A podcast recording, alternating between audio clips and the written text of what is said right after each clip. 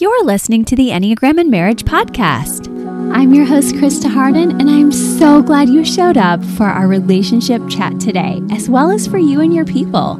We're all about living intentionally here so you can experience joy and balance in your relationships once again or for the very first time. Be sure you hang with us on our social media platforms, and if you like research like I do, make sure you check out our website at enneagramandmarriage.com for our weekly newsletter, freebies, and so much more, as well as at Instagram and Facebook. We have so many goodies to share with you. Let's dive right in together.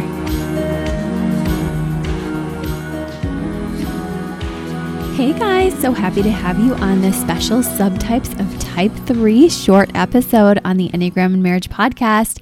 I am so glad for our threes out there who have been vulnerable and raw and just real in order for us to pull back the layer on them and their soul and see what a romantic they are and how we can really grow together with them. So, if you need a deeper dive, the rest of this whole deep dive series is found in our deep dives, which you can find at enneagramandmarriage.com. They're PDFs, 20 plus pages. And then we also have earlier episodes on the three that I don't want you to miss out from seasons one and four. But let's get started on the three subtypes of type three, the achiever. I like to call them the performer because in order to achieve well, they have to perform well. And threes put a lot of pressure on themselves for doing this. However, they execute beautifully, and the rest of the world is so blessed by it. So it's not that I want threes to feel like they're bad for doing that or wrong. This is their specific gift in the world, but it's also helpful for us to realize that threes are really needing to be noticed and recognized just for being themselves underneath all of the performances. So that's our big focus for whichever type of three you are, is just sitting in the meh sometimes and just being normal, average, not being the driver, being the pedestrian or the passenger, not being the one on the stage, but the one in the audience. These are good practices for a three, but it doesn't mean that you stop being beautiful and living large and stop being out there with your truth. So, keeping those things in tandem, it means I know my gifts and I also know that I can overdo on my gifts because I'm an assertive aggressive type. Now, as a self preserving three, this is nowhere seen more than usually through work and social relationship kinds of giving. And when I say that, I realize it's not the social three, it's the self preserving three, but this three still takes a very active active part in the community. It's a very one ish three. And I really like to even refer to this three. It's the counter type of the three because it's extra, extra focused on others in a lot of ways. And it's, I call it earnest. They truly and earnestly want to do a great job of just making sure that they have their ducks in a row and that their people are taken care of. And that includes them. And I know B Chestnut does a great in depth analysis on all the subtypes and gave us the name security for this three as well, because it's important that we realize in a relationship, they keep things secure for others and they truly and earnestly desire for their spouse and their partner and their family to be well cared for. Now, in this, however, sometimes they miss the actual being with because they're doing for.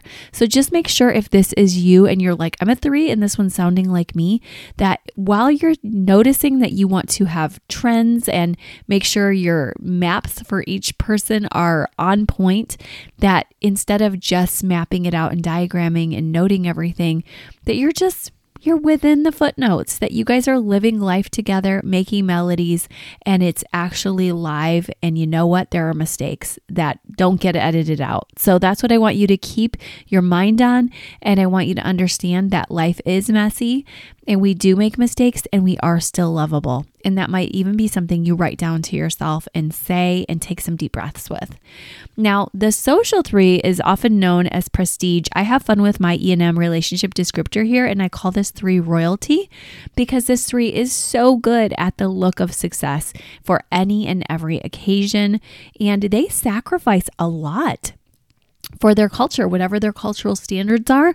It could be time, it could be beauty standards that they've achieved the top nth of the degree that most of us would never go to to make sure that they look good for whatever part they're playing. And they really do need to have a partner who gets that, understands the pressure, but can also, and this is so key, just be their person behind closed doors that doesn't care if they're wearing sweats and chilling, eating a box of mac and cheese from Kraft, nothing special, or even dare I say, the grocery store brand, where it's not the posh food that they're seen paleting on their Instagrams and really shining with. Instead, it's just everyday life together. This is the three who really, really needs that in their life. It brings a humility against any kind of vanity.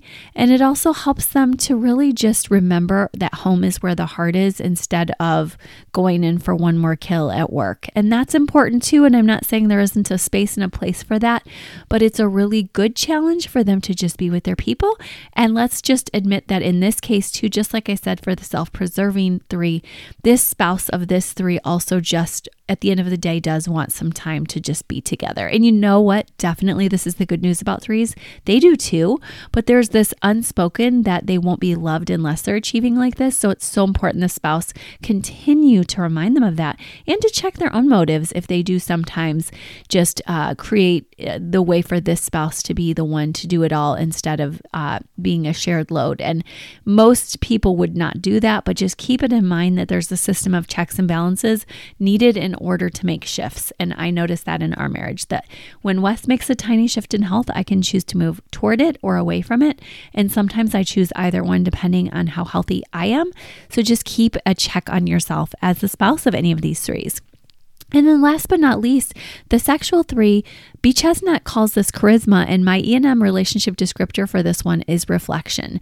I really like to think about how this sexual three really does try to merge with the identity of their spouse in many ways because they want to be cherished deeply. So they're willing to champion that spouse on any level.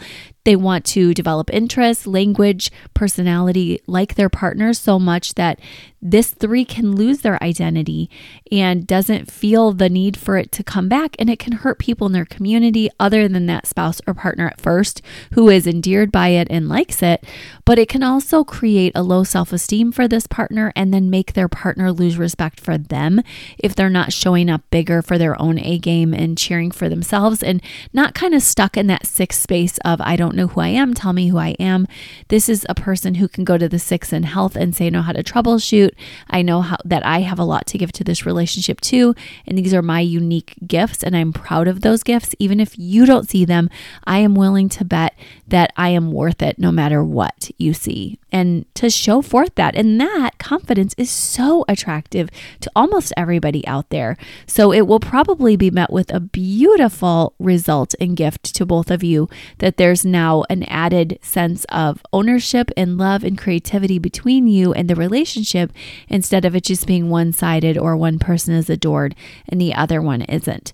So these are some tips for all of the threes to make sure they remember when they're thinking out their Enneagram type, and then also taking a bit of a deeper dive into marriage. And then just one or two brief tips for the threes at large. Make sure that you understand that your spouse or partner needs the truth from you. Sometimes you deceive self or your partner in order to kind of just put a little bit of a band aid on your sensitive heart because you are part of the heart triad. So make sure that you instead give them the truth come what may. And and let them know speak the truth in love. Doesn't mean that you are critical of them.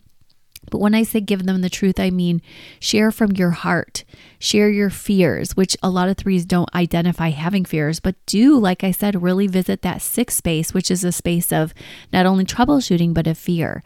So taking some time to say, here's, you know, why I didn't tell you the full story earlier deep breath by the part of the spouse and holding them right here, knowing if you don't create a safe space for them to be honest and authentic, they will feel like you're going to go away from them if they do share openly. So you have to make sure that you show up big for them too and welcome them in with whatever the truth is so that you guys can find the way out of shame together.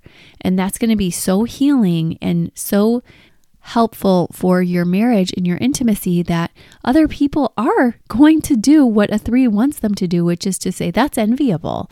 And and of course 3 doesn't want them to not have the good thing themselves, but 3 really wants other people to see their wonderful marriage and to be able to have it too. And they just want to have everybody shining together when they're healthy. So do learn from the threes in your life who are doing this beautiful work and if you're that 3, understand when you start leveling out and taking some of these steps that we're talking about here, you are ready are that 3. So I'm very proud of you for stepping into this, for sharing the truth, for showing up for your family not just at work, but at home, for working on self soothing to find ways you can be present, and to really just making sure that you are also who you are made to be, not just merged in with who they want you to be.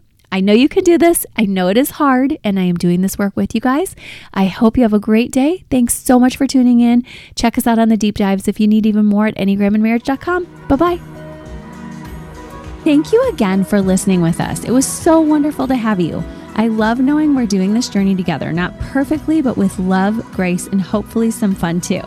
If you loved today's episode, make sure you leave us a five star review at Apple Podcast or Spotify so others can find it too.